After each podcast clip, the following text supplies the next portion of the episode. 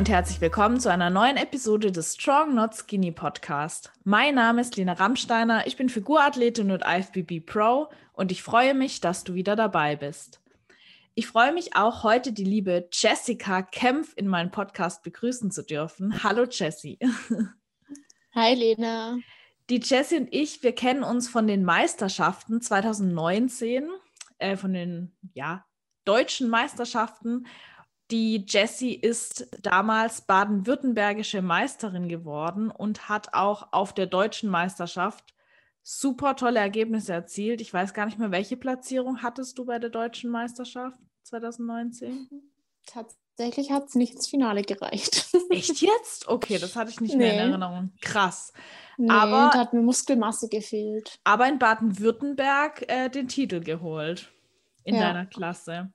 Ja. Und ähm, ja, da ich ja auch aus Baden-Württemberg komme, war irgendwie sofort der Kontakt da und wir haben uns super gut verstanden. Und die Jessie ist beruflich Sporttherapeutin.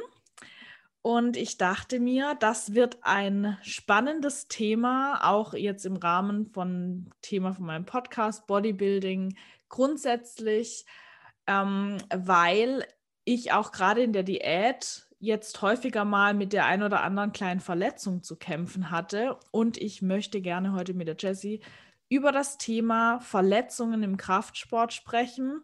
Ich glaube, du bist da die richtige Kompetenzperson dafür. Wir wollen heute darüber sprechen, wie kann man vielleicht Verletzungen vermeiden? Wie geht man damit um, wenn man sich trotzdem verletzt? Und ähm, vielleicht haben wir auch den ein oder anderen Tipp, wenn wir uns jetzt schon mal verletzt haben, wie man dann auch psychisch vielleicht mit einer Sportpause umgeht oder wie man das Ganze am besten handhabt. Jetzt möchte ich aber erstmal kurz das Wort an Jessie übergeben. Stell dich doch vielleicht einfach mal noch mal kurz selbst vor. Ja, du hast mich ja schon mal ganz gut vorgestellt. Wie gesagt, ich bin die Jessie, 25 Jahre alt, mache auch Bodybuilding, so wie du. Und ich bin ja mittlerweile tatsächlich auch zur GNBF gewechselt, hatte auch dieses Jahr im Juli schon wieder einen Wettkampf, bin da bei der GNBF Deutsche Meisterin geworden in der Bodybuilding-Klasse und habe auch vor, im Herbst nochmal zwei Wettkämpfe zu machen und befinde mich somit auch seit Februar in Wettkampfvorbereitung. Genau. Ja, heftig. Also im Prinzip geht es direkt weiter, finde ich, mit der Diät. Keine große Pause dazwischen. Aber ich meine, wenn man so gute Ergebnisse erzielt hat und erstmal die Muskulatur passt, warum dann nicht direkt weitermachen? Hast du jetzt vor, international zu starten oder wird es nochmal ähm, in Deutschland Wettkämpfe geben, dann im Herbst? Also es wird in Deutschland sein.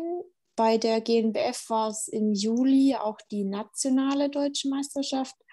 Und jetzt im Oktober ist es die internationale deutsche Meisterschaft. Das heißt, es ist ja eigentlich auch wie international, aber halt in Deutschland. Und geplant war noch bei der WNBF zu starten. Und das ist auch in Deutschland, aber auch ein internationaler Wettkampf. Aber da gibt es irgendwie noch keinerlei Infos und die antworten irgendwie auch nicht. Deswegen ist die Frage, ob der stattfindet. Und ähm, ja, ansonsten muss ich mal schauen, ob ich dann wieder nur einen Wettkampf mache, wie im Juli. Ja. Oder ob ich mir überlege, international zu starten. Aber bei mir ist gerade auch ein bisschen viel mit Umzug, Umziehen, Renovieren. Kommt alles im Oktober dazu. Nicht mehr so viel Urlaub. Und dann auch mit Corona natürlich. Muss man auch immer gucken, wie und was. Und ja, aber das schaue ich dann einfach mal, wenn es soweit ist. Ich bin manchmal verwundert, wie viel man eigentlich noch schafft in der Diät im Nachhinein. Also selbst das wirst du wahrscheinlich gut managen und dann auch schaffen, wenn man was wirklich will. Das stimmt. Es ist ja alles, was man selber möchte und ja eher positiver Stress, sag ich mal. Was machst du denn beruflich? Du bist ja Sporttherapeutin. Möchtest du vielleicht mal ein bisschen was darüber erzählen, wie du auf den Beruf gekommen bist, wie lange du das schon machst und vielleicht auch, was du da überhaupt machst? Ja, also ich mache eigentlich mein Leben lang schon Sport. Ich hatte dann auch witzigerweise, oder das heißt witzigerweise, meine erste Ausbildung war Grafikdesign. Die habe ich auch komplett fertig gemacht. hatte dann aber zwischenzeitlich auch mit dem Thema Magersucht zu kämpfen. Und dann war irgendwie für mich auf einmal so das Thema, ich möchte in dem Sportbereich arbeiten und habe dann die Ausbildung, also ich auch ein Berufskolleg, als Sporttherapeutin gemacht in Waldenburg, also bei Schwäbisch Hall, falls es irgendjemand was sagt, oder Richtung Heilbronn für ähm, genau die, die vielleicht weiter wegkommen. Und da war ich dann 2017 fertig und habe dann direkt angefangen mit Arbeiten. Bin jetzt quasi seit fast vier Jahren im Berufsleben drin und bin super glücklich und zufrieden. Also das war auf jeden Fall die richtige Entscheidung und habe deswegen ja auch Sport sowohl beruflich als auch als Hobby. Das hört sich schon mal echt geil an. Also du hast praktisch dann gesagt, nee, Grafikdesign ist nicht so das, was mich so, was mich ausmacht durch deine damalige Essstörung dann auch? Oder ähm, war das dann tatsächlich so, dass dir der Sport da auch rausgeholfen hat? Oder wie kann man sich das vorstellen? Also wie bist du überhaupt äh, dann dazu gekommen, auch so Sport als Teil deines Lebens zu sehen? Ja, also mir hat auf jeden Fall der Sport mit Sicherheit daraus geholfen. Ich mache mein Leben lang schon Sport. Also ich habe auch alle möglichen Sportarten schon durch, von Tennis, Turnen, Fußball. Äh, habe dann im Endeffekt sehr, sehr lang Handball gespielt, glaube ich, zehn, elf Jahre oder sowas, die komplette Jugend quasi. Und dann habe ich entschieden, ja, die Ausbildung zu machen und dafür bin ich auch weggezogen und wegziehen und Mannschaftssport, finde ich, funktioniert immer nicht so gut, vor allem wenn man dann am Wochenende halt nach Hause fährt. Mhm. Und dann habe ich angefangen, eigentlich so halt für mich zu trainieren mit Gewichten. Und ja, so bin ich eigentlich auch zum Bodybuilding gekommen. Dann hat es mir Spaß gemacht. Dann wurde ich immer mehr gefragt, ob ich Wettkämpfe eigentlich mache und ob ich auf die Bühne will. Und erstmal war es so, hey, Bühne, was ist denn das überhaupt? Und ähm, dann habe ich gedacht, oh nee, das ist nicht meins, wie die aussehen, das ist mir viel zu viel. Und das waren, glaube ich, noch die Bikini-Mädels, die ich damals gesehen habe. Und jetzt denke ich mir so, oh Gott, die Bikini-Mädels sind so eher dünn. Ja, witzig. Und das ist, jetzt im Bodybuilding. Ja, das ist echt, ja, das ist Also in der Bodybuilding-Klasse beim GmbF. ja. Ja, das ist echt krass, wie sich auch das Selbstbild einfach verändert. Am Anfang denkt man, oh nee, das ist mit zu viel Muskelmasse und man trainiert dann selber und kriegt automatisch oder kriegt dann mehr Muskulatur und irgendwann äh, sieht man sich, glaube ich, auch ganz anders und hat andere Ziele und ja. Kann ich zu 100% nachvollziehen. Bei mir war das voll ähnlich wie bei dir. Ich habe auch einfach für mich trainiert, habe Spaß dran gefunden und dann wurde ich irgendwann angesprochen und man fängt dann an, sich damit auseinanderzusetzen und ähm, dann denkt man sich irgendwann, warum denn nicht? Ich scheine ja dafür ja. gemacht zu sein.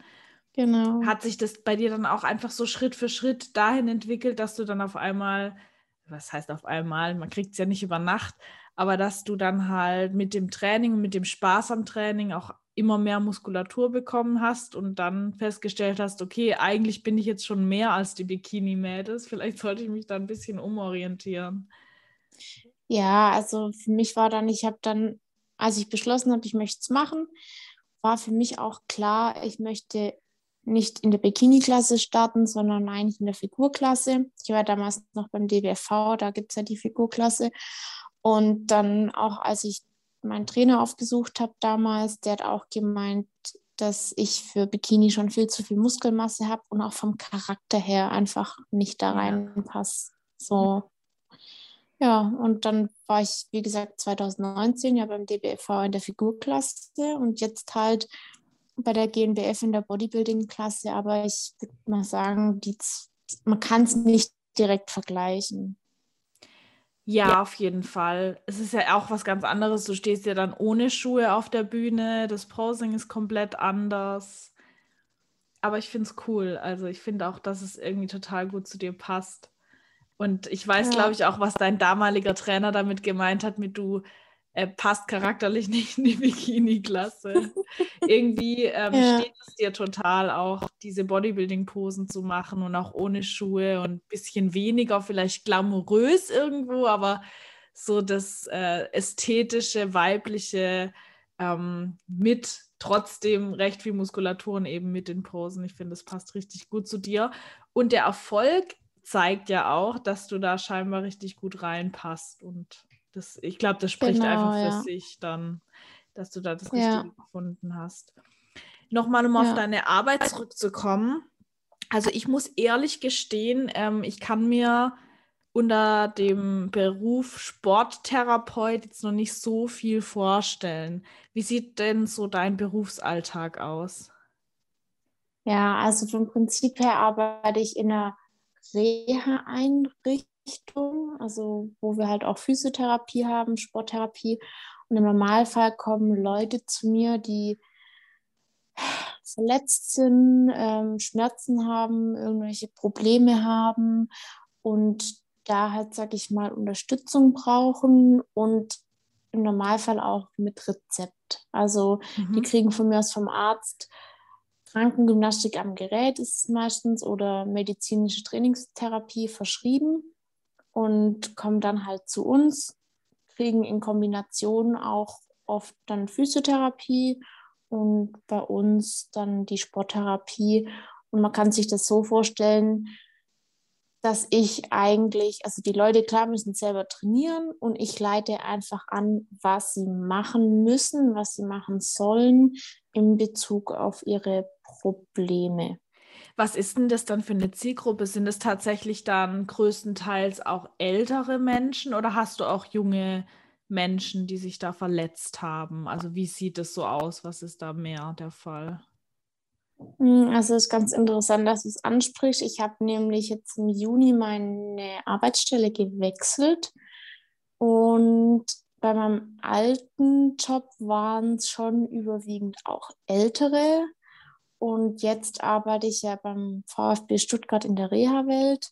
Und da haben wir auch einige Sportler natürlich. Ja, mhm. und äh, also klar auch ältere, ich würde mal sagen, da gibt es nicht pauschal eine Altersgrenze oder eine gewisse Zielgruppe, weil eigentlich jeder zu uns kommt, der entweder sich verletzt hat, Probleme hat, Schmerzen hat. Und wenn man mal die Bevölkerung anschaut, glaube ich, dass es da schon bei den Kindern heutzutage ja anfängt, dass die irgendwelche Probleme haben und natürlich bis ins hohe Alter auch.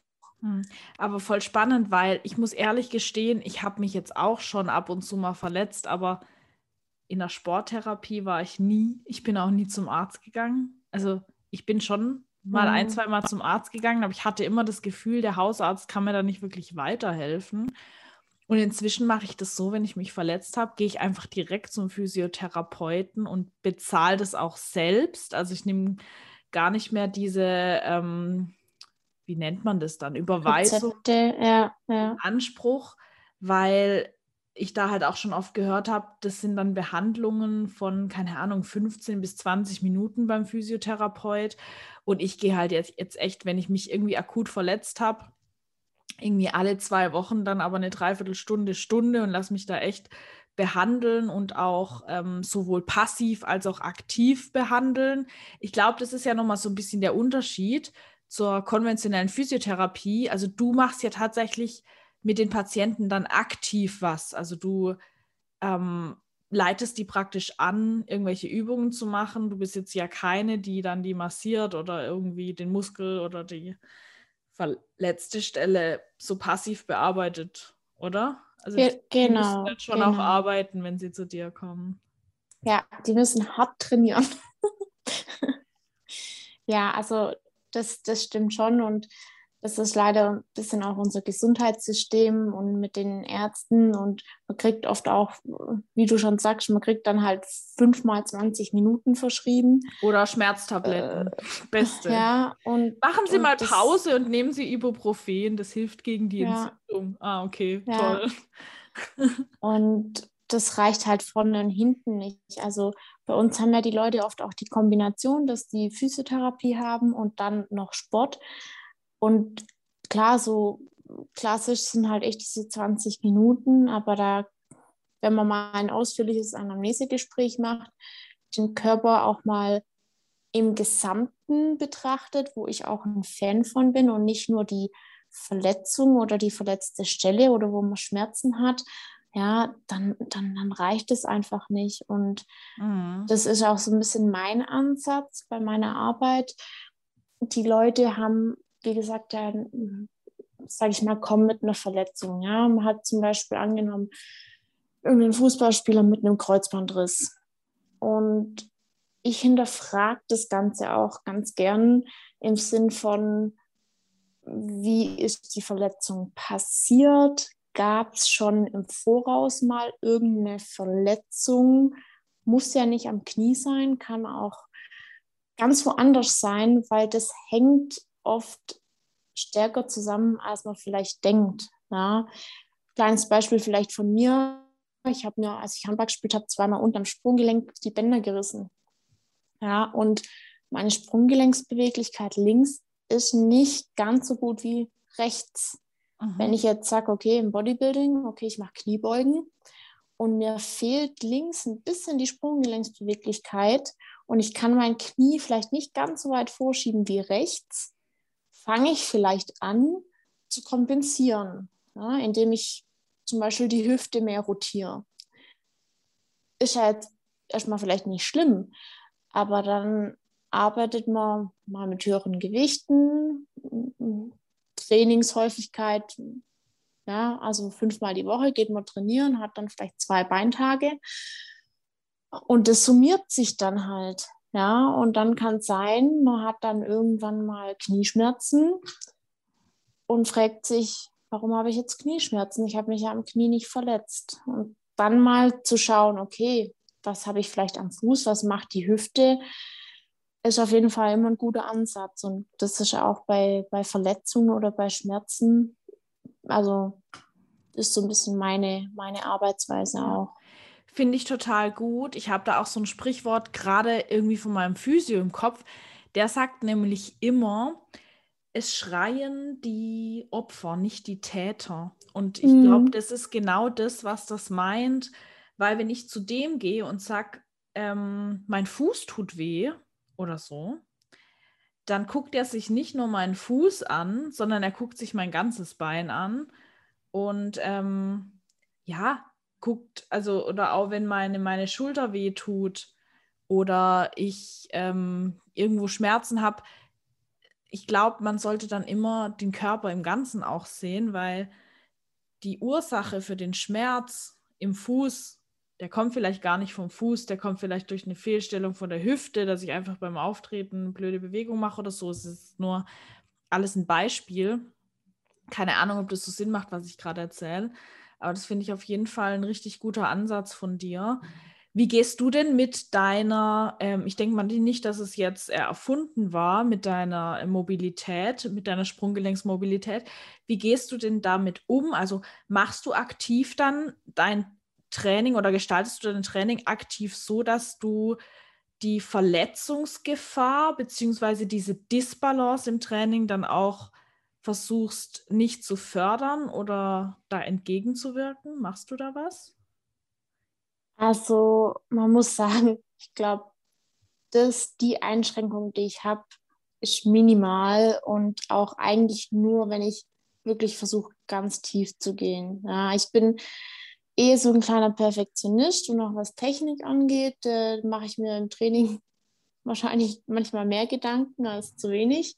Mhm. Das heißt, wenn ich Kniebeugen mache, dann fange ich schon an zu denken, ob meine Füße richtig stehen, ob mein Fußgewölbe richtig aufgebaut ist, ob ich Kontakt mit allen Zehen habe, ob ich diese Drei-Punkt-Belastung von große Zeh, kleine Zehe, Ferse habe.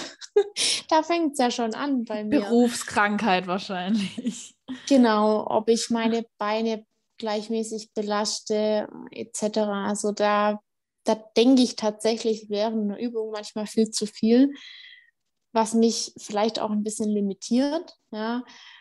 Aber ich schaue schon, dass ich auch an meinen Schwachstellen, Schwachstellen natürlich dran arbeite. Ja. Also ich habe für die Füße die ein oder andere Übung, wo ganz gut ist in Bezug auch auf äh, sage ich mal, Mobilität und gleichzeitig auch Ansteuerung. Und das versuche ich so ein bisschen halt als, als Warm-up vom, vom Training damit einzubeziehen. Ja, also ich bin halt auch dann ein Freund davon, meine Gelenke, die ich für die jeweilige Muskelgruppe fürs Training brauche, einfach in dem gesamten Bewegungsausmaß, was ich kontrollieren kann, sage ich mal, aktiviere. Ja? Man spricht ja auch von dieser Full Range of Motion, was ja wahrscheinlich viele kennen. Und das finde ich einfach super, weil man hat quasi die Gelenksrotation mit drin. Man sagt das ja auch so Cars quasi. Und man hat gleichzeitig noch die muskuläre Aktivität mit drin.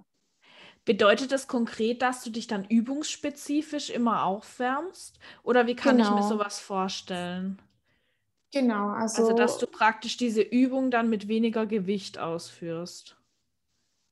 Zum Beispiel das auch, aber wenn ich jetzt mal sage, okay, ich trainiere Beine, ja, dann fange ich zum Beispiel an, okay, was habe ich bei, den, bei einer Kniebeuge drin für Gelenke? Ja? Das heißt, ich habe zum einen mein Sprunggelenk, was sehr arbeitet, indem ich diese, diesen Knievorschub habe, ja, muss ja mein Sprunggelenk auch arbeiten oder habe ich eine gewisse Sprunggelenksbeweglichkeit, die da sein muss. Dann habe ich mein Kniegelenk, was ja mit beteiligt ist, und meine Hüfte. Und dann nehme ich die drei Gelenke zum Beispiel raus und sage, ich mache da Übungen für, wo ich das Gelenk bewege und gleichzeitig ja auch automatisch die Muskulatur drumherum aktiviere. Ja? Also angenommen, das ist schwer zu, zu beschreiben. Ich stelle mich auf ein Bein, halte mich fest, ziehe dann mein rechtes Knie, soweit es geht, erstmal nach oben. Dann geht es nach außen. Aha. Und dann mache ich quasi wie mit der Hüfte so Kreise. Ja. ja? Und dadurch habe ich ja alle Bewegungsrichtungen, die das Hüftgelenk macht, mit drin. Also ich habe eine Hüftbeugung, eine Außenrotation, eine Innenrotation und eine Hüftstreckung mit dabei. Mhm. Und, und, wie lange dauert so ein, also wie lange dauert so eine Routine für ein Gelenk? Wie kann ich mir das vorstellen? Machst du dann pro Bein das Ganze, keine Ahnung, 20 Wiederholungen und ähm, dann kommt das nächste Gelenk oder wie läuft so eine Routine dann ab? Also ich mache es meistens tatsächlich nur relativ wenig Wiederholungen, dafür sehr langsam und mit maximaler Kontrolle und gehe wirklich ans Limit von meinem Bewegungsausmaß. Ja, dass ich gerade in diesen, in diesen Endstellungen von einem Gelenk die bestmögliche Kontrolle habe. Und da können wir jetzt auch, sage ich mal, einen Switch machen zu den Verletzungen oder zu Schmerzen, weil oftmals passieren Verletzungen in einem Bereich, wo man keine Kontrolle mehr über die Bewegung vielleicht hat. Ne? Das heißt, angenommen, keine Ahnung, ich knick um, ja, habe einen Bänderriss, dann habe ich im Normalfall dieses nach außen umknicken, fehlt mir vielleicht die muskuläre Kontrolle. Ja? Und Ziel ist es ja, dass ich in jedem Bewegungsausmaß, in jeder Position überall die muskuläre Kontrolle über meinen Körper habe. Und wie kann ich mir das vorstellen, wie so ein Aufwärmtraining sowas fördert? Einfach nur das Bewusstsein, die Verknüpfung sozusagen von deinem Gehirn mit den Muskeln oder wie, wie, also wie verbessere ich das dadurch, durch das, was du gerade beschrieben hast? Gerade durch diese, also die heißen Cars, das sind diese Gelenkskreise, man kann das auch mal tatsächlich googeln. C-A-R-S oder wie schreibt man genau, das? Genau, genau. Und das sind diese Gelenkskreise. Und in den Gelenken sind ja ganz viele Rezeptoren, ja, die auch sage ich mal, diesen, wie steht mein Körper im Raum? Ja, also so diese Wahrnehmung, diese Propriozeption, alles fördern. Und wenn ich das mache, ja, dann habe ich automatisch auch die, die muskuläre Aktivität mit, mit drin.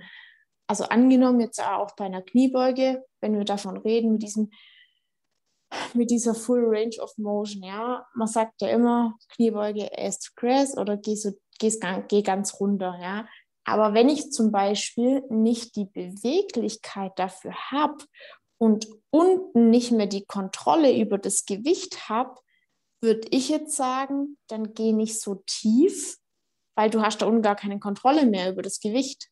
Mhm. Dann lieber sagen, ich nehme zum Beispiel eine Fersenerhöhung und kann dann das Gewicht besser kontrollieren, weil dadurch ist die Sprunggelenksbeweglichkeit, kann ich ein bisschen überspielen, ich kann aufrechter runtergehen, ja, als jetzt zum Beispiel ohne. Ja, ich finde es super interessant, was du sagst, weil tatsächlich hatte ich jetzt bei meiner letzten Verletzung einen ähnlichen Fall, dass ich eben das Gefühl hatte, ich hatte an einem bestimmten Punkt bei den Su beim Sumo-Kreuzheben keine Kontrolle mehr über meine Gelenke. Es war dann nämlich so, ähm, Sumo-Kreuzheben war eine relativ fremde Übung in Anführungszeichen für mich. Also ich mache die nicht sehr häufig. Was ich häufiger mache, ist zum Beispiel rumänisches Kreuzheben, Hip Thrusts. Also mein Po und meine Beinrückseite, mm, die sind recht stark.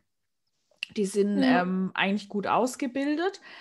Aber so ein Sumo-Squat, der geht ja nochmal verstärkt auch auf die, auf die Beininnenseite. Und ich hatte dann im unteren Punkt, also ich hatte recht viel Gewicht drauf, ähm, das Problem, ich bin dann seitlich wirklich mit der Hüfte so weggeknickt auf eine Seite. Ja. Und ähm, dann habe ich mich gezerrt. Irgendwo ja. an der Bein, also am, am Beinbeuger oder irgendwie am Po-Ansatz. Und das war dann echt, ähm, ja, blöd, weil ich das eben nur durch diesen Kontrollverlust hatte. Also dass das tatsächlich genau, ja. ist, dass in dem Moment ähm, die Kontrolle über diese Ausführung einfach nicht mehr da war. Und genau, also du hast quasi an diesem Punkt einfach nicht mehr die muskuläre Kontrolle über deinen Körper oder über das Gewicht gehabt. Das kleines Beispiel, was es vielleicht verdeutlicht, wenn du deinen Arm nicht nach vorne oben über Kopf bekommst und du machst immer Schulterdrücken, wo dein Arm immer da hochkommt, ist die Frage, ob das dann vielleicht positiv ist oder ich sage, ach, ich mache die Bank vielleicht ein bisschen Richtung Schrägbank, ja, vielleicht 65 Grad, habe damit aber auch eine bessere Kontrolle drüber. Oder der Klassiker, Liegestützen wenn du dein Handgelenk nicht aktiv in diesen rechten Winkel bewegen kannst, ja, und du stützt dich jetzt immer auf den Boden ab, wo du ja quasi diese Bewegung hier hast, und ich mache Liegestützen, dann haben die meisten Handgelenksschmerzen. Aber warum? Weil sie die aktive Kontrolle in diesem Bewegungsausmaß nicht haben. Ja, voll interessant. Also tatsächlich, wenn ich so an meine Verletzungen denke, war das auch der häufigste Grund dafür, dass irgendwas passiert ist. Ja. Hast du denn sonst noch ähm, Tipps für das Aufwärmtraining, was so eine Verletzungsprävention angeht? Oder wäre das tatsächlich für dich so der zentrale Punkt? Also ich fasse nochmal kurz zusammen. Erstmal zu überlegen, welche Gelenke sind an der Bewegung beteiligt, die aktiv zu aktivieren, also durch eine ähm, möglichst starke ähm, Rotation des Gelenks in alle Richtungen und dass man sich selbst auch eben beobachtet und sich die Frage stellt, ähm, wie weit soll ich denn tatsächlich eine Bewegung ausführen oder wie sollte ich eine Bewegung ausführen, sodass es für mich individuell noch gut äh, funktioniert und kontrollierbar ist. Gibt es ansonsten ja. noch irgendwas? Damit hast du eigentlich schon mal recht viel abgedeckt. Klar, man kann auch sagen, ich führe nur die Bewegung durch, die ich nachher auch brauche, weil dann hast du ja automatisch die Dinge dabei, die du ja nachher für die Übung auch brauchst. Also wenn du sagst, ich mache Kniebeugen und ich wärme mich mit ganz leichtem Gewicht auf, steigere das Gewicht, hast du ja schon auch alles mit dabei, was du nachher brauchst für die Kniebeuge. Aber isoliert nochmal alle Gelenke rauszunehmen und zu sagen, okay, ich mache diese Gelenksrotationen. Schaden tut es auf jeden Fall nicht. Wenn nicht, verbessert es dich sogar nochmal. Ja. Also ich werde es auf jeden Fall mal ausprobieren, weil ich eben auch oft das Gefühl habe, wenn ich die Bewegung selbst dann ausführe, ähm, ja, ich bin dann häufig doch irgendwie zu schnell bei zu viel Gewicht. Ja. Einfach weil ich dann mir so denke, oh, so eine Zeitverschwendung, jetzt noch ein Satz und noch ein Satz. Und ich glaube, dann macht es auf jeden Fall Sinn, das nochmal ganz bewusst aktiv kurz ähm, anzugehen, bevor man überhaupt mit der Übung startet. Genau. Hast du dich denn jetzt trotz deiner Perfektion und deinem Perfektionismus und dem, dass du dich aufwärmst, schon mal verletzt? Also wie gesagt, halt damals meine zwei Außenbandrisse am Sprunggelenk, die habe ich aber dem Handball zu verdanken. Gut, das sind halt Bewegungen auch häufig dann viel unkontrollierbarer, wie das beim Kraftsport der Fall ist, glaube ich. Genau, klar, wenn ich nach oben, wenn ich einen Sprungwurf mache und lande auf einem anderen Fuß von jemand und runterknicke ich meinen, da kann ich vielleicht noch so viel Kontrolle haben. Deswegen ist auch immer wichtig, zu hinterfragen, wie es vielleicht eine Verletzung passiert. Ne? Ja. Jetzt vom Bodybuilding her gesehen, also eine klassische Verletzung so hatte ich jetzt noch nicht. Aber natürlich habe ich auch meine Wehwehchen und ich bin eh immer so eine, die dann alles gleich dramatisiert. Ja, also ich auch gerade mein linkes Knie zum Beispiel, was immer wieder so ein bisschen zwickt, aber gar nicht im Training konkret, sondern dann eher so im Alltag. So gerade dieser Knievorschub zum Beispiel oder ja, dann hatte ich auch mal jetzt vor kurzem erst, war dann auf einmal in der Schulter hatte ich einen krassen Kraftverlust, aber ich konnte eigentlich alles machen. Also mein Training habe ich gar nicht gemerkt, dass es mich da beeinträchtigt. Aber zum Beispiel so eine einfache Außenrotation ja, oder mhm. so einen Rucksack ins Auto reinhalten. Und ich habe ja das Glück, dass ich an der Quelle sitze und auch äh, selber Physiotherapie dann habe bei mir im Geschäft. Und das sind dann meistens halt ja, Sachen, also die sind jetzt nicht dramatisch und auch eigentlich keine wirklichen Verletzungen und sind dann in der Regel auch irgendwie schnell wieder behoben. Aber ich glaube, wenn man halt im Leistungsbereich auch ist, was ja Bodybuilding auch ist, ja, dann glaube ich, dass man immer irgendwo mal was hat, was zwickt oder was drunter leidet. Vor allem so wie wir jetzt, du ja auch, einfach auch schon sehr, sehr lang jetzt auf Diät sind. Ja.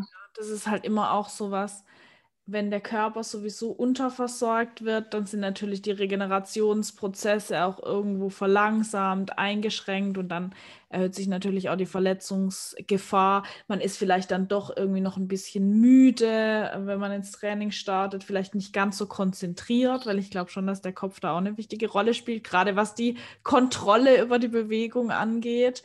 Und da merke ich dann schon immer, dass ich ab und zu mal was habe, was zwickt. Ähm, ich muss dann auch gestehen, ich mache es ähnlich wie du. Also ich habe daraus gelernt, ich gehe direkt zum Physiotherapeuten und lasse das mal checken, beziehungsweise auch dann aktiv behandeln und mir einfach Tipps einholen, wie ich vielleicht auch im Training das Ganze unterstützen kann, dass es nicht schlimmer wird oder nicht wieder passiert. Wie würdest du denn grundsätzlich ähm, Leuten empfehlen, wenn sie sich verletzen, wie sie damit umgehen sollen? Was hältst du denn zum Beispiel von dem Tipp jetzt von meinem Arzt, einfach mal Trainingspause zu machen? Ist es pauschal so anwendbar oder wann muss man tatsächlich das Training pausieren? Also sagt man so, es kommt ja schon immer darauf an, was man für eine Verletzung hat. Und es gibt ja schon auch gewisse Prozesse im Körper, gewisse Wundheilungsprozesse, wo man sagt, okay, da muss man schon aufpassen. Aber im Normalfall ist es ja jetzt, auch wie, wie du sagst, wenn die Schulter mal irgendwie zwickt, jetzt keine schwerwiegende Verletzung. Ja? Das heißt, ich würde trotzdem trainieren und einfach versuchen, den Schmerz zu vermeiden und dann halt mir vielleicht Alternativen suchen, damit ich bestmöglich trotzdem irgendwie den Muskel trainieren kann. Ja? Ich kann auch, wenn es interessiert, ein kleines Beispiel bringen. Ich habe in der Vorbereitung für Juli mein Intervalltraining wieder gemacht. Da ist mein Trainer ein Freund von. Und das Ganze in Form von Sprints auf dem Laufband. So, natürlich als Bodybuilder, man macht ewig lang keine Ausdauer, geschweige denn Sprints auf einem Laufband. Ja, dann habe ich das gemacht von 0 auf zwei bis dreimal die Woche und hatte dann auf einmal einen dicken Knöchel und ein dickes Knie. Also linker Knöchel, rechtes Knie. Und wenn man eine Schwellung drin hat, ist er automatisch auf die Beweglichkeit eingeschränkt. So, und dann hätte ich eigentlich Beintraining gehabt.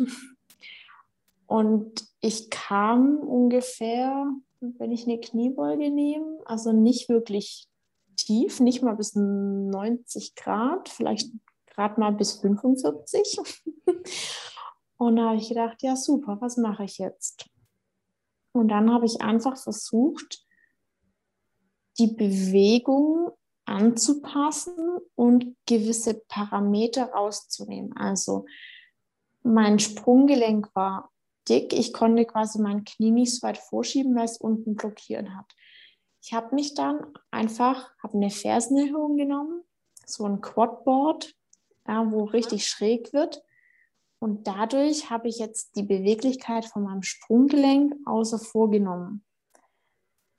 Dann war der Knievorschub, also die Kniebeugung, limitiert, weil mein Knie dick war. Das heißt, ich habe einfach versucht, meine Knie nach vorne zu schieben und meinen Oberkörper nach hinten zu lehnen. Und dadurch habe ich einen guten Stimulus auf die Oberschenkelvorderseite bekommen, ohne dass ich jetzt viel Gewicht verwenden musste und ähm, konnte trotzdem immerhin trainieren. Ja? Besser als gar nicht. Wen es auch interessiert, ich habe dazu tatsächlich einen Instagram-Post gemacht. Einfach mal so ein bisschen nach unten scrollen da ist der, ist das auch drinne. Ist manchmal ein bisschen schwierig, immer was zu beschreiben. Jetzt kannst du im gleichen Zug mal kurz sagen, wo man dich auf Instagram findet. Ich hätte das sonst ans Ende gepackt, aber vielleicht wollen sich die Leute das einfach jetzt nachher direkt mal angucken in dem Zusammenhang. Sag mal kurz, ähm, wo man dich auf Instagram findet, unter welchem Namen. Genau, also das ist Jessie-KE5. Genau, ich würde es dann auch noch mal in der Beschreibung verlinken, aber schaut euch das auf jeden Fall mal an. Ich habe das tatsächlich auch gesehen, Jessie. Zwar nicht irgendwie, ähm, also in deiner Story habe ich das gesehen, kann ja. das sein.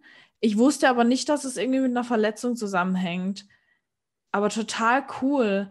Ähm, ich wäre wahrscheinlich eher den Weg gegangen. Ich hätte halt isoliert den Muskel dann trainiert mit irgendwelchen Maschinen oder sowas. Ähm, ah, das war, zu, das war, das war zu Corona-Zeiten, wo ein Beinstrecker nicht möglich war. Aber krass, wie kreativ du dann warst. Ja, man muss dann halt tatsächlich ein bisschen überlegen, okay, welche Funktion hat der Muskel, was kann ich machen und wie kann ich das anpassen? Und das dann halt umsetzen und das ist auch das, wo ich sage, okay, wenn jemand eine Verletzung hat, dann versuche ich einfach eine Übung anzupassen, vielleicht das Bewegungsausmaß ein bisschen zu reduzieren oder zu variieren, um dann trotzdem einen Reiz zu setzen und das Ganze im schmerzfreien Bereich. Mhm. Ist es denn tatsächlich so, dass du dann dadurch einfach nur verhinderst, dass die Verletzung schlimmer wird? Oder siehst du da auch Vorteile im Heilungsprozess, wenn man weiter trainiert? Also ist es eher ein Vermeiden von einer Verschlechterung oder es kann sogar eine Verbesserung bedeuten? Kann natürlich auch eine Verbesserung bewirken, weil Bewegung an sich ist ja gut. Ne? Das, das ist ja mittlerweile auch der Ansatz, wird ja auch immer mehr oder kommt ja immer mehr, dass man versucht, so früh es geht, ja auch Bewegung zu integrieren. Also beispielsweise, wenn ich jetzt mein linkes Knie verletzt habe und ich kann über mein linkes Knie nicht wirklich arbeiten, kann ich trotzdem sagen, ich trainiere zum Beispiel mein rechtes Bein weil es gibt sogenannte Cross-Effekte, dass wenn ich mein rechtes Bein trainiere, trotzdem auch das linke Bein ein Stück weit mit adaptiert, also sich anpasst und somit auch wächst. Ja, also das, das gibt dann schon und man hat auch immer Stoffwechselprozesse ja im Körper, ja, Blutzirkulation etc. pp. Also bin ich immer ein Freund von bewegen, das was halt geht. Ja, ja ich glaube auch tatsächlich, dass äh, das Ganze komplett außen vor zu lassen, nicht immer das Beste ist. Also ich habe einfach selbst die Erfahrung gemacht, dass ich mit einem Training bis zur Schmerzgrenze häufig schneller wieder dann im Training drin bin, wie wenn ich ähm, die Übung jetzt irgendwie komplett draußen lasse oder da gar nichts mehr trainiere. Auch bei der Verletzung jetzt beim, an meinem Beinbeuger. Ich habe weiterhin rumänisches Kreuzheben gemacht, aber auch eher dann ganz bewusst eben die Dehnung wahrgenommen, weniger Gewicht genommen und einfach so die Kontrolle ähm, über die Bewegung zu haben und auch ganz bewusst vielleicht wahrzunehmen, okay, der Muskel kontrahiert, wo tut es mir weh. Und ich bin mir sicher, dass durch, wie du sagst, die Blutzirkulation, die Durchblutung, da der Heilungsprozess beschleunigt wird. Ich meine, das ist ja im Endeffekt auch einfach nur der Effekt von irgendwelchen Wärmesalben, Pferdesalben, dass da die Durchblutung angeregt wird und der Heilungsprozess beschleunigt wird. Und ich weiß jetzt nicht, äh, vielleicht weißt du ja was darüber. Ich habe das nur so vom Hörensagen schon öfter mal mitgekriegt, dass ja viele Schmerzen im Körper auch einfach nur Kopfsache sind. Also, dass praktisch mein Körper, wenn er sich bei einer bestimmten Bewegung verletzt hat, mir über eine bestimmte Zeit, wenn ich die Bewegung dann komplett weglasse und wieder ausführe, so ein Warnsignal ans Gehirn sendet, hey, pass auf, das ist eine Bewegung, bei der habe ich mich mal verletzt, das tut mir weh. Und man dann einen Schmerz empfindet, obwohl da vielleicht gar kein Schmerz mehr ist. Und dass es besser ist, die Bewegung weiterhin auszuführen, um dem Körper eben zu zeigen, hey, da passiert nichts. Das ist eine ähm, Bewegung, die, die jetzt nicht per se schlecht ist, die dir nicht per se ähm, Schmerzen zufügt, um eben zu verhindern, dass die ähm, diese falschen Signale an, ans Gehirn gesendet werden. Ist das wahr oder hast du das schon mal gehört? Gibt es da sowas oder ist das totaler Quatsch? Nee, das stimmt schon. Man sagt ja auch, Schmerz, Schmerz entsteht im Gehirn. Also das stimmt ja schon auch. Und deswegen sagt man ja oft auch nicht in Schmerz reintrainieren, weil wenn man immer in den Schmerz reintrainiert, dann verknüpft der Körper natürlich irgendwann die Bewegung mit dem Schmerz. Und dann kann es sein, dass dein Körper an sich keine Verletzung oder es ist kein struktureller Schaden da, aber dein Gehirn verknüpft die Bewegung trotzdem mit dem Schmerz.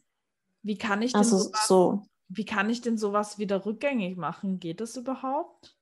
Wenn, also ich, ich weiß jetzt zum Beispiel von meinem Freund, der hatte ähm, früher mal eine Schulterverletzung und hat immer drauf trainiert. Also der hatte immer ähm, praktisch den Schmerz ignoriert und da weiter drauf trainiert ähm, nach einer OP und war dann jahrelang immer der Meinung, er kann keine, ähm, also er kann bestimmte Übungen für die vordere Schulter nicht ausführen. Jetzt merken wir aber halt langsam durch ein langsames Rantasten wieder an die Bewegung, dass der Schmerz vielleicht gar nicht mehr da ist oder gar nicht so stark ist, wie er sich das denkt. Und ich glaube, genau das war halt der Effekt bei ihm, dass es mit dem Gehirn so stark verknüpft war, also was ist da aus deiner Sicht der beste Weg, sowas anzugehen? Ja, also ich habe tatsächlich auch gerade in meinem Geschäft eine Patientin, die extreme Knieschmerzen hat und die Ärzte und so haben am MRT überall nichts gefunden. Die haben sie auch schon in eine, sag ich mal, Psychoschiene eher geschoben, so nach dem Motto, sie würde sich den Schmerz einbilden. Aber der Schmerz ist ja auf jeden Fall da. Und bei ihr war es jetzt zum Beispiel auch so, wir haben ein bisschen festgestellt, okay, es liegt einfach auch viel an der Hüfte. Mhm. Die Hüftaußenrotation fehlt und deswegen gehen die Knie, auch die Kniescheibe zeigt eher nach innen und wenn die jetzt die Knie vorschiebt, dann hat die immer, immer einen Schmerz drin. Ja? Das heißt, klar, zum einen schaue ich mir vielleicht die Gelenke drüber und drunter an, ob es da irgendeine Dysfunktion gibt oder an, auch Ansteuerungsproblematiken. Ja?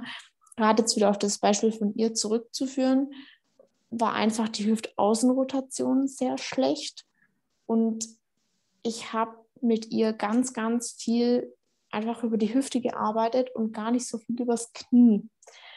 Und dann haben wir es so gemacht, ich habe sie mit einer Fersenerhöhung einfach hingestellt und habe gesagt, okay, mach quasi eine Kniebeuge und geh mal oder sag mir, wann der Schmerz kommt. Der kam relativ, sag ich mal, früh. Mhm. Dann habe ich zu ihr gesagt, okay, wir machen es so, du gehst so tief, dass kein Schmerz kommt. Und an der Position hältst du kurz, also quasi einfach eine isometrische Anspannung, ja, als wenn du sagst, okay, pausierte Kniebeugen, ich gehe runter, halt kurz und gehe wieder hoch. Und so habe ich versucht, mit ihr das Bewegungsausmaß immer mehr zu vergrößern und mich langsam ranzutasten und die Schmerzgrenze zu verschieben.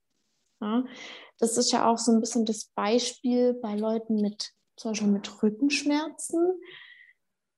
An sich ist ja die Bewegung oder Kreuzheben eine super Übung dafür. Aber wenn ich jetzt mit Leuten anfange, vom Boden zu heben, werden die wahrscheinlich A, die Beweglichkeit nicht haben und Schmerzen dabei entwickeln. Also kann sein, muss nicht sein.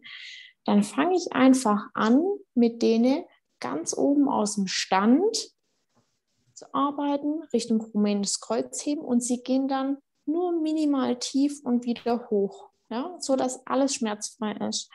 Und von Mal zu Mal versuche ich, das Bewegungsausmaß zu vergrößern, die Schmerzgrenze zu verschieben und irgendwann können die vielleicht vom Boden heben. Das sind zum Beispiel so Ansätze. Oder auch über das Tempo zu arbeiten.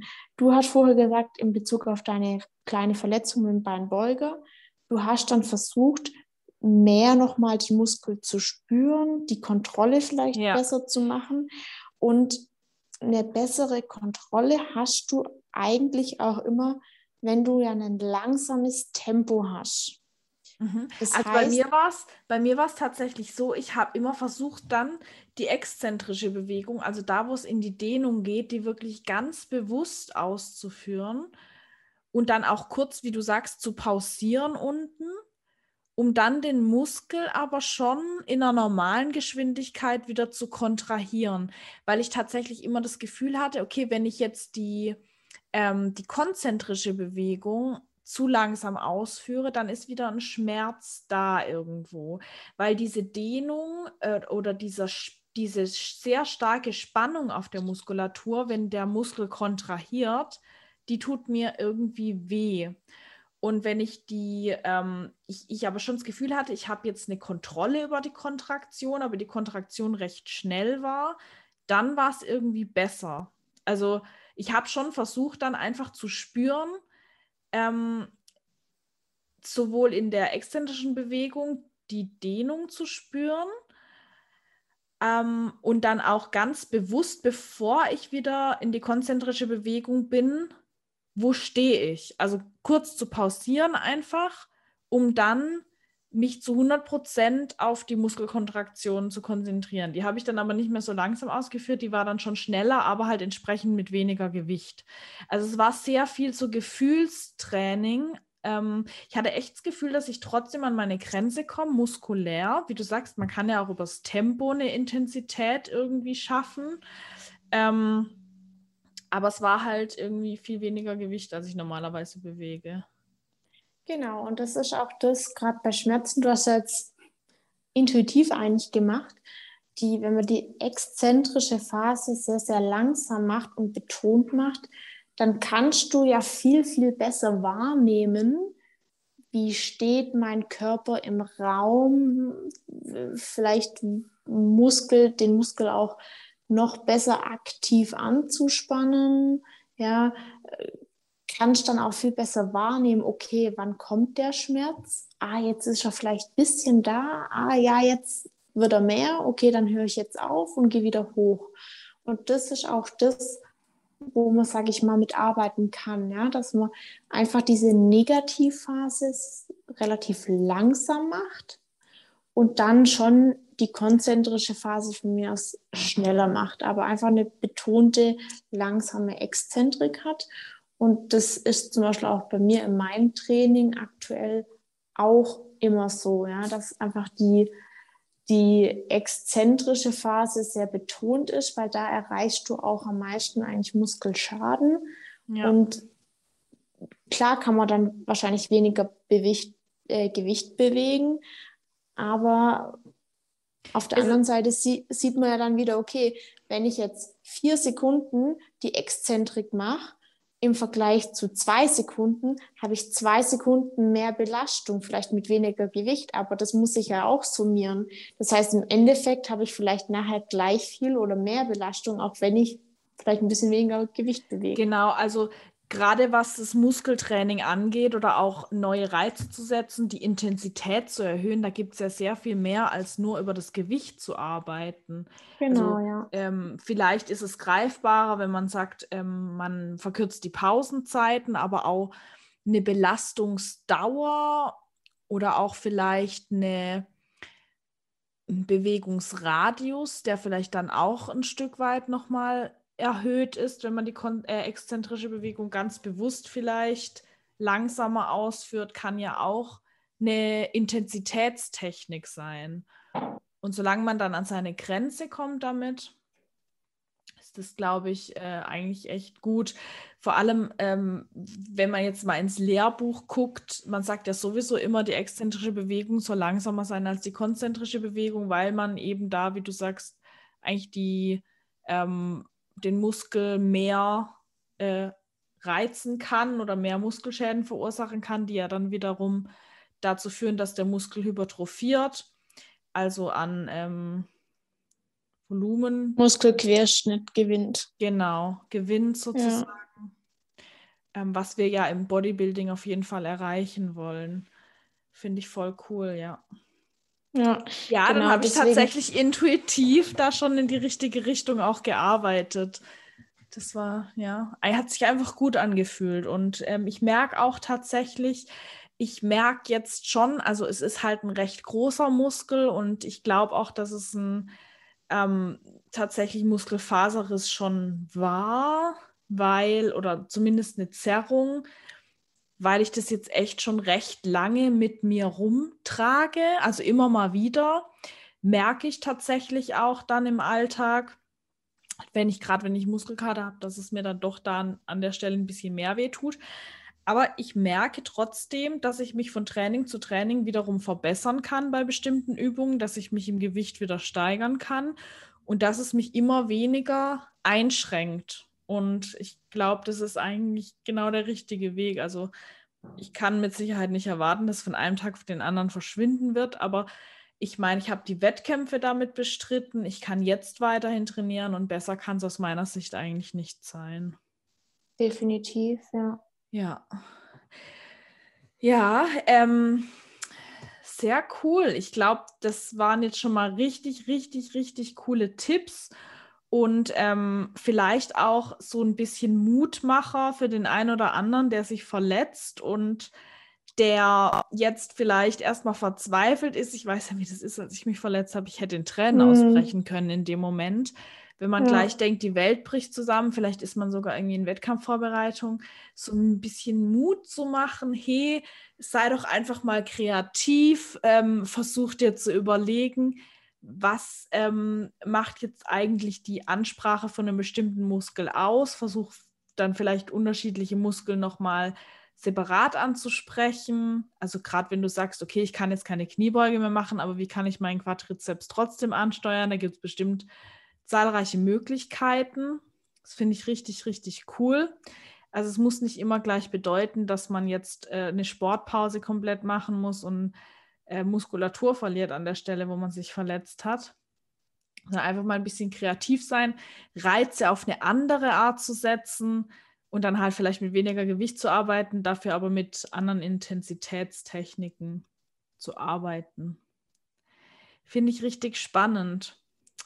Ja, also da gibt es tatsächlich sehr, sehr viele Möglichkeiten, auch was man machen kann. Und auch ich musste immer wieder lernen, dass auch Gewicht nicht gleich Gewicht ist, also im Training jetzt gesehen. Weil ich sage, oh, meine Beine und ich bin so schwach und meine Kniebeuge und ich bewege kaum Gewicht und alle anderen bewegen viel mehr Gewicht.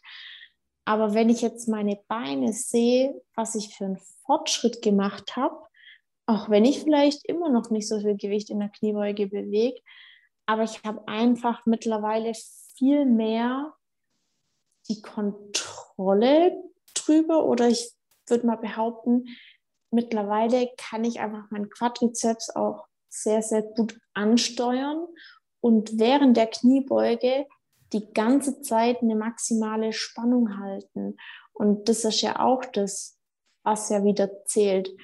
Angenommen, ich mache jetzt einfach mal nur eine Kniebeuge ohne Gewicht, also einen klassischen Air Squat, ja, dann kann ich das einfach so machen, aber ich kann auch versuchen, in dieser Bewegung maximale Muskelspannung zu generieren. Und dann wirst du merken, dann hast du allein schon ohne Gewicht, ähm, ist mhm. es auch anstrengend. Ja? Also da muss man auch nochmal oder kann man natürlich nochmal bewusst mehr Intensität reinbringen, als wenn ich sage, okay, ich trainiere zwar, aber ich spanne vielleicht meinen Muskel nicht noch bewusst zusätzlich an. Ja, auf jeden Fall.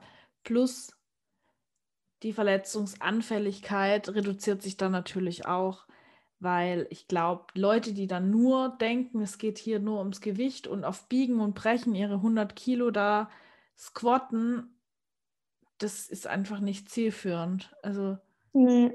ja. Das Ziel ist ja eigentlich immer, das maximale Gewicht für den Muskel bewegen zu können, aber den auch wirklich isoliert ansteuern zu können. Ja, das ist ja auch beim Latzug so. Ich, wenn ich dann anfange, schon komplett zu schwingen und das Gewicht, weiß Gott, wo rauszuziehen oder beim Bizeps Curl mehr einen Hüftsprung mache, als dass mein Arm sich beugt, dann kann ich noch so viel Gewicht bewegen. Aber wenn ich wirklich bei, auch beispielsweise beim Bizeps Curl Schulterblätter hinten zusammen fixiert lasse, Schultern tief und dann nur aus dem Bizeps dann würde ich behaupten, dann könnten die meisten erstmal Gewicht ähm, reduzieren. Ja, absolut. Ich bin nämlich auch ehrlich gesagt, bis auf beim Rückentraining, da bin ich ein bisschen anders gepolt inzwischen, weil ich das Gefühl habe, wenn ich da eine Bewegung zu langsam und zu bewusst ausführe, dann arbeite ich viel aus den Armen raus. Okay. Also ich versuche tatsächlich beim Rückentraining Gefühl reinzubekommen, aber in dem Sinne, dass ich die Muskelkontraktion eben bewusst auf den Rücken lege. Und meiner Meinung nach ist da gerade beim Rudern beim Anfang von der Bewegung ein bisschen Schwung erforderlich, dass ich erstmal überhaupt in den, in den Rücken reinarbeiten kann. Also ich versuche dann schon eher beim Rückentraining teilweise ein bisschen Schwung zu nehmen, aber dann zum Beispiel die exzentrische Bewegung bewusst aus dem Rücken raus loszulassen. Also mein Arm ja. ist praktisch nur die Verlängerung von meinem Körper. Es ist, glaube ich, recht komplex, auch das jetzt so zu beschreiben. Ich finde jetzt Schwung nicht ich weiß, also ich gleich schlecht, ne? Aber man muss das Gefühl für den richtigen Muskel bekommen. Also ich muss spüren, ähm, mit welchem Gewicht kann ich tatsächlich da noch eine bestimmte Muskelgruppe auch ansprechen, weil es gibt ja dann auch wiederum ähm, den Fall, dass ich dann einfach zu viel Gewicht äh, draufgeladen habe oder eine zu schwere Kurzhandel nehme, dass ich dann gar nicht mehr in diese ähm, Bewegung reinkomme, dass ich tatsächlich eben mein Schulterblatt äh, ganz bewusst nach hinten ziehen kann, weil die Handel einfach zu schwer ist. Aber zum Beispiel eine zu langsame Ruderbewegung bewirkt bei mir immer eher, dass ich dann sehr viel aus dem Arm arbeite und der Rücken da gar nicht mehr zum Zug kommt. So, ne? Ja. ja. Also man muss, glaube ich, also zusammenfassend einfach sich manchmal bewusst sein, ähm, es gibt, also es geht um mehr als um Gewicht, sondern diese Mind-Muscle-Connection, die ja ganz oft angesprochen wird, die bezieht sich eben auch darauf, erstens arbeite ich aus dem Muskel überhaupt raus und ähm, schaffe ich es noch mit dem Gewicht auch den Muskel primär anzusprechen oder ist es dann so, dass so viel Hilfsmuskulatur mitarbeiten muss, weil das Gewicht einfach zu viel ist? So. Ja, ja, letztendlich geht es einfach um Kontrolle. Ja, genau, stimmt. Ja, absolut. Ja, richtig cool. Jessie, ich fand es richtig spannend. Also ich habe das Wissen jetzt auch mega aufgesogen. Ich finde es richtig spannend auch, ähm, auch jetzt für mich als, ähm, als Trainerin irgendwo, weil ich natürlich jetzt gerade was Verletzungsprävention, Verletzungsbehandlung angeht, schon da aus meiner Erfahrung auch immer arbeite, aber man sich ja dann häufig doch nicht traut, ähm, dem Kunden zu sagen, ja, mach das jetzt mal so und so, sondern man da eher dazu tendiert, vorsichtig zu sein, dann vielleicht halt ähm, mit bestimmten Übungen, die dann, äh, ja, wo man halt weiß, okay, äh, ich kann jetzt präventiv halt versuchen, zum Beispiel nochmal den unteren Rücken zu stärken, aber dass man da halt dann doch aktiv häufig zurückhaltend ist und dann doch eher sagt, geh mal zum Physio oder lass dich da, lass es dann mal angucken. Mm. Ich fand es auf jeden Fall richtig spannend und ich selbst probiere ja an mir ganz viel aus, wenn ich mich verletzt habe. Und es ist richtig cool zu hören, dass man praktisch, wenn man intuitiv dann trainiert, auch ganz viel richtig macht.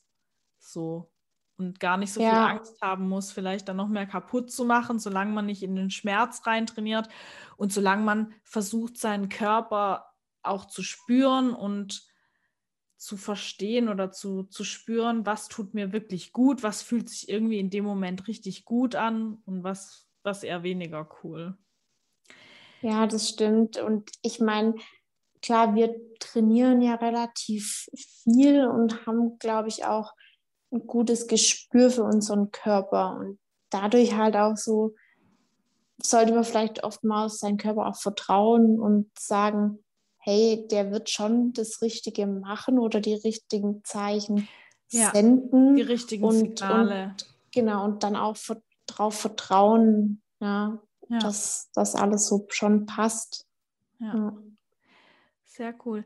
Vielen Dank, dass du dir die Zeit genommen hast, hier dein Wissen mit uns zu teilen. Ich bin mir sicher, dass es äh, ganz vielen Leuten da draußen einen riesen Mehrwert bringen wird. Mir hat es jetzt auf jeden Fall äh, echt schon mega viel gebracht. Und auch für die Zukunft, ich werde es auf jeden Fall mal ausprobieren und hoffe dann, dass die nächste Diät vielleicht doch noch, noch mal verletzungsfreier verläuft. Ich glaube, ich kann mich nicht beschweren, aber und im Aufbau jetzt mal toi, toi, toi, aber im Aufbau bin ich meistens auch recht verletzungsfrei. Aber das waren auf jeden Fall richtig gute Tipps. Genau, dein Instagram-Kanal hast du uns schon genannt. Genau. Gibt es vielleicht äh, sonst noch irgendwie äh, Kanäle, auf denen du aktiv bist? Möchtest du noch irgendwie ähm, was zum Abschluss sagen?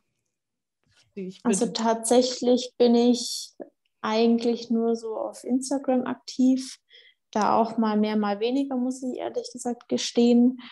Äh, ich mache es halt auch so ein bisschen nach, nach Lust und Laune. Ist, glaube ich, normal, und, oder? Ja. Gerade wenn man halt Athletin ist und in der Wettkampfvorbereitung, muss man manchmal, glaube ich, Prioritäten setzen. Und auch wenn jetzt bei dir ein Umzug ansteht, wo ähm, weil ich dir schon mal ganz schön viel Durchhaltevermögen wünsche. Ich hatte auch in der Diät den Umzug. Ja, ich habe es gesehen. Ja, aber es war alles irgendwie machbar. Es ist zwar jetzt immer noch so, dass äh, noch nicht alle Kisten ausgepackt sind und nicht alles hängt, weil ich jetzt ja gerade erst aus der Prep rausgekommen bin und aber ja, weißt du, dann ist es halt so. Das muss ja nicht alles von jetzt auf gleich fertig sein und man hat ja auch immer Leute dann aus dem Bekanntenkreis und gerade auch wahrscheinlich, du ziehst mit deinem Freund zusammen, denke ich mal, oder? Genau, ja. Der wird dich ja dann auch unterstützen und der versteht das ja auch absolut, was du machst. Definitiv, der macht das gleich. Genau, eben. Von dem her wird es, denke ich, nicht so, so schlimm sein. Das packst du schon. Ich bin auf jeden Fall gespannt, dann deinen Weg jetzt weiterhin zu verfolgen. Ich wusste das ehrlich gesagt gar nicht, dass du jetzt im Herbst dann schon wieder startest, aber eigentlich hätte ich es mir ja denken können. Du hast ja gesagt, du machst noch weiter Diät. Ja, wo, wo, wobei es war tatsächlich auch relativ spontan. Also ich habe die Wettkämpfe, den Wettkampf im Juli gemacht und dann habe ich. Lief halt gut, ne? ja, und dann habe ich auch so gedacht, oh, so ein Wettkampf und dafür so die ganze Mühe. Und dann habe ich auch mit, mit Chris, also mit meinem Coach gesprochen gehabt und der hat auch gemeint, ja, im Normalfall ist dann im Herbst die Form nochmal besser. Ja. Und dann habe ich gesagt, ach komm, jetzt bin ich eh schon in Form und jetzt ziehe ich es einfach noch durch und dann habe ich dann auch danach, sage ich mal, eher eine längere Zeit wahrscheinlich, wo ich dann wieder nichts mache, weil ich wollte ja letztes Jahr im Herbst schon starten, habe dann ja letztes Jahr von Mai bis Oktober schon Diät gemacht und jetzt wieder von Februar bis Oktober. Also jetzt muss ich sagen, reicht dann auch mal. Ich verstehe es absolut. Ich war ja auch seit März auf Diät und ja, gell. ich bin jetzt aber auch ganz froh, dass es vorbei ist weil irgendwann leidet halt auch wirklich das Sozialleben und ähm, wenn man, klar, jetzt am Ende hat die Form halt so weit gepasst und ich finde, eine Form zu halten ist immer einfacher wie am Anfang der Diät, wo man ja tatsächlich dann wirklich noch einfach auch Gewicht verlieren muss und alles. Aber ich bin jetzt trotzdem froh, dass es vorbei ist. Also Respekt auf jeden Fall an dich. Gut. Dankeschön. Also, dann würde ich mal sagen, die äh, Zuhörer können wir dann damit mal verabschieden. Wie gesagt, schaut auf jeden Fall mal bei Jessys Instagram-Kanal vorbei. Ich verlinke euch den nochmal in der Folgenbeschreibung. Wenn euch der Podcast gefallen hat, teilt ihn sehr gerne, wenn ihr ihn über Spotify hört, in eurer Instagram-Story und verlinkt mich und die Jessie. Wir freuen uns, das zu sehen und ähm, ich würde mich auch sehr über eine Bewertung bei Apple Podcast freuen einfach, dass dieser Podcast vielleicht noch mehr Menschen erreicht, Mädels, die sich für Kraftsport interessieren, die vielleicht auch ähnlich wie Jessie und ich jetzt am Anfang stehen und sich überlegen, was ist das Bodybuilding überhaupt? Ist das überhaupt was für mich? Dass wir dann noch ganz viele Menschen motivieren können. Dann wünsche ich euch noch einen schönen Tag, eine gute Nacht, wie auch immer. Und dann bis zum nächsten Mal. Tschüss.